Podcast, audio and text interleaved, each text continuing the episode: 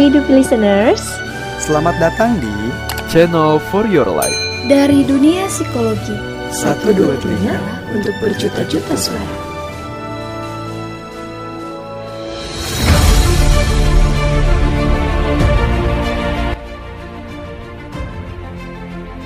Hai Dupi Listeners.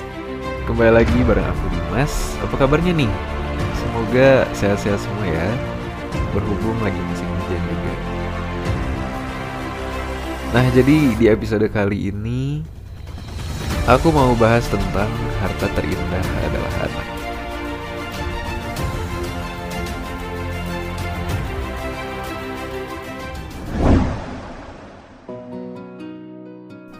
Kamu pasti pernah kan dengar istilah tersebut? Yap, bener banget. Karena kita itu adalah harta terbesar dan terindah bagi orang tua. Tapi banyak di sekitar kita yang belum menyadari akan hal ini. Alih-alih mengasuh anak dengan semestinya, Justru salah satu dari kita ada aja yang mendapatkan perlakuan yang tidak layak. Seperti mendapatkan perlakuan yang keras dari orang tuanya, entah itu dalam bentuk kekerasan fisik seperti dipukul, dicambuk, atau menyerang dengan kata-kata yang tidak sepatutnya diucapkan, yang justru dapat menyebabkan mental sang anak pun down. Dan semua perlakuan itu dilakukan semata agar semua anak disiplin.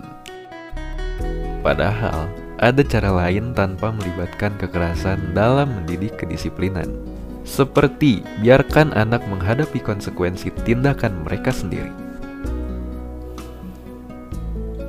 Eits, tindakan ini bukan berarti tidak peduli terhadap anak loh ya Sobat Tupi. Akan tetapi justru melatih supaya tidak lari dari masalah yang ada dari mereka dan juga melatih rasa tanggung jawab yang tinggi, serta melatih kemandirian kepada anak. Lalu ada juga memberi pilihan kepada anak. Nah, tindakan ini justru melatih anak supaya mengerti dan siap dengan konsekuensinya atas pilihannya. Nah, sekarang gimana sih solusi untuk orang tua agar berhenti melakukan tindakan tersebut? Oke, berikut ini adalah solusinya. Yang pertama, bantu anak melindungi diri. Dilansir dari gaya.tempo.co, memberi pemahaman dan mengajarkan pada anak untuk menolak tindakan yang tidak senonoh dapat mengurangi tingkat kekerasan baik dalam bentuk verbal maupun fisik. Kedua, adalah memaksimalkan peran sekolah. Sekolah yang baik harus memiliki fungsi kontrol sosial, yakni sekolah memiliki asesmen atau penilaian terhadap perilaku anak. Dan sekolah juga bisa membentuk petugas break time watch dari kalangan pengurus sekolah yang bertugas berkeliling dan memantau kegiatan siswa.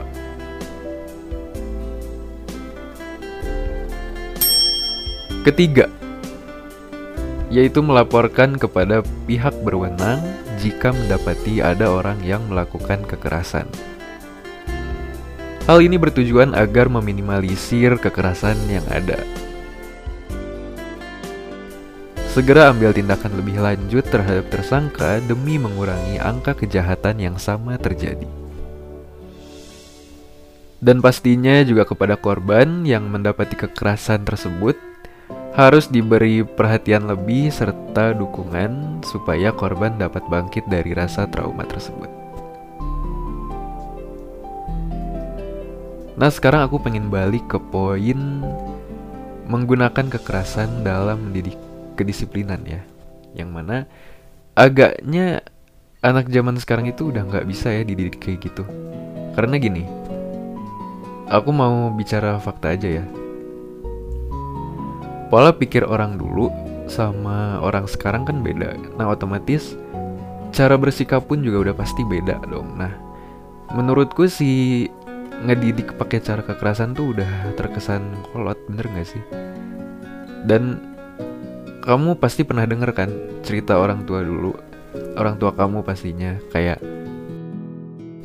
di mana ketika mereka melakukan kesalahan ya udah pasti dihukum. Nah si hukumannya itu bisa dibilang cukup keras. Kayak dibentak lah dipukul pakai penggaris pakai gesper pakai sapu lidi atau bahkan dikerem dikerem tuh apa ya? Dikunci gitu di di garasi entah di kamar apa di mana gitu kan nah.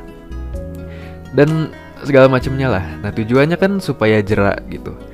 Nah orang-orang kala itu tuh langsung sadar gitu dan cenderung nggak melakukan kesalahan itu lagi. Beda kalau sekarang memang nggak semua tapi banyak yang begitu dikerasin malah si anak jadi membangkang gitu.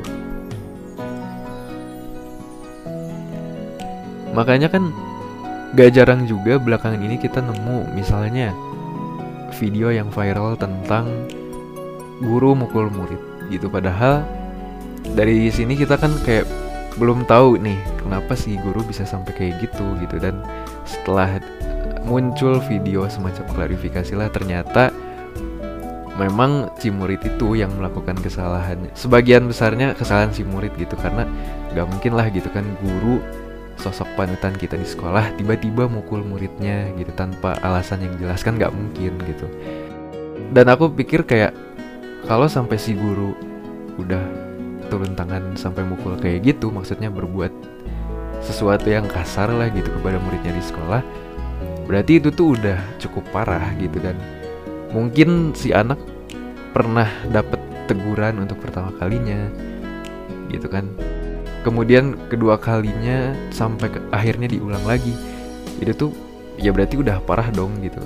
Si murid benar-benar nggak bisa dikasih tahu sampai akhirnya si guru melakukan hal tersebut gitu. Ya intinya melatih mental ataupun mendisiplinkan anak pakai cara kekerasan tuh udah nggak berlaku gitu Nah, solusinya yaitu coba dikasih tahu dulu pelan-pelan. Untuk ngelakuin kesalahan yang pertama kali kita anggap aja wajar karena mungkin dia belum mengerti lah atau gimana. Nah, nanti seandainya terulang lagi boleh sedikit lebih tegas gitu. Kasih tahu bahwasanya kesalahan yang kamu perbuat itu fatal dan segala macam gitu. Oke, jadi itu aja beberapa tips untuk mengurangi kekerasan kepada anak. Sekian materi kali ini. Mohon maaf jika ada kesalahan kata maupun kekurangan dan segala macamnya. Sekali lagi aku mau ingetin say no to violence against children. Semoga dengan materi kali ini dapat memotivasi kita serta orang tua kita agar sadar betapa pentingnya melindungi seorang anak. Tetap dukung terus channel podcast kita. Stay safe and stay healthy. Aku Dimas pamit. Sampai jumpa di episode berikutnya.